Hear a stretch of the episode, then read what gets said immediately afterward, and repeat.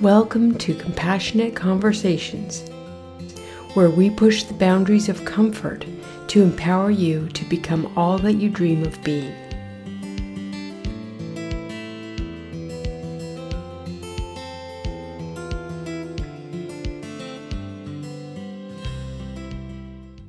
What do I believe keeps people stuck in unhealthy relationship patterns? I will sum that up in two words bad training.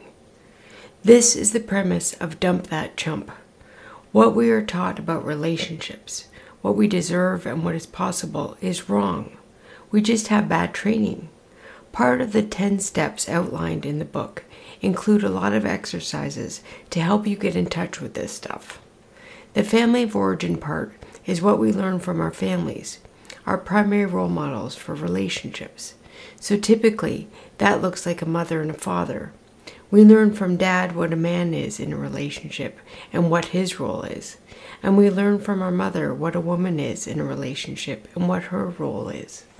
So, if you are a girl, you are most likely to follow what your mother did, put up with, or experienced in her relationship. We grow up witnessing this relationship between our parents, and often unconsciously we decide that that is the blueprint for relationships for us. We soak up what relationships we see modeled in our families and think that that's how they work. Then we go out into the world as adults and we do what we know. And usually, what we know is not very healthy. What we have learned is often unhealthy relationship patterns. On top of that, we have societal influences. Our ethnic background often has a huge role to play in how we view relationships as well. And then there is our sociocultural environment, what society says we should be doing. So, for a woman, let's say, what are we supposed to do?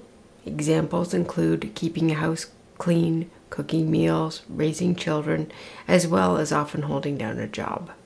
So we soak up all of those messages about how we should be in a relationship. We are also told that relationships give us our meaning in life and give us purpose, so we take the whole thing very seriously. The other thing I talk about in the book is what we tell ourselves about relationships based on all of the above factors. Typically, it's a recipe for flawed belief systems.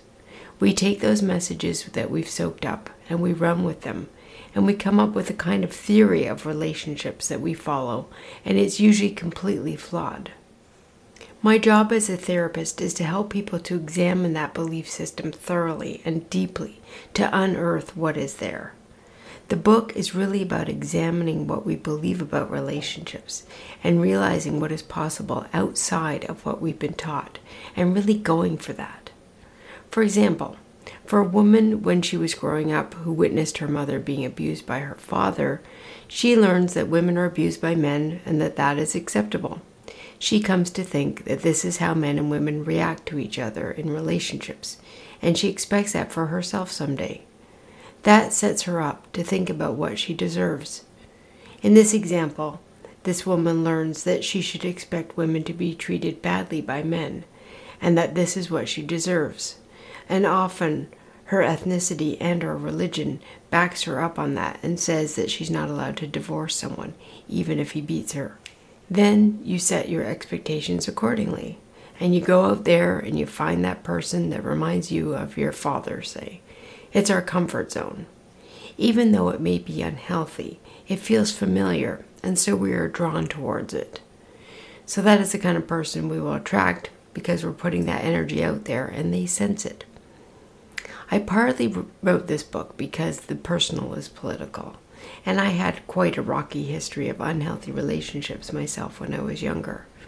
I also felt compelled to write it because I had worked with hundreds of women who had the same unhealthy relationship patterns that they kept repeating and were completely stuck in them.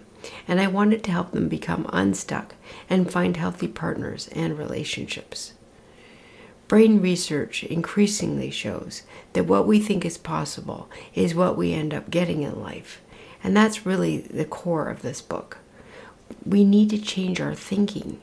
It comes back to the concept of bad training. The meat of this book is learning to retrain our own brains.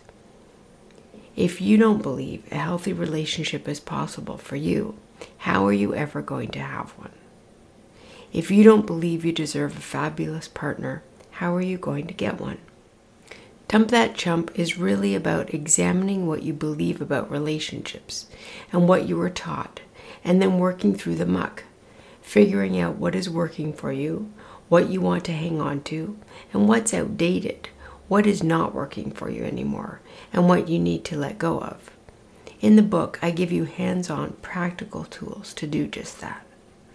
Here's an example from the book as a teaser.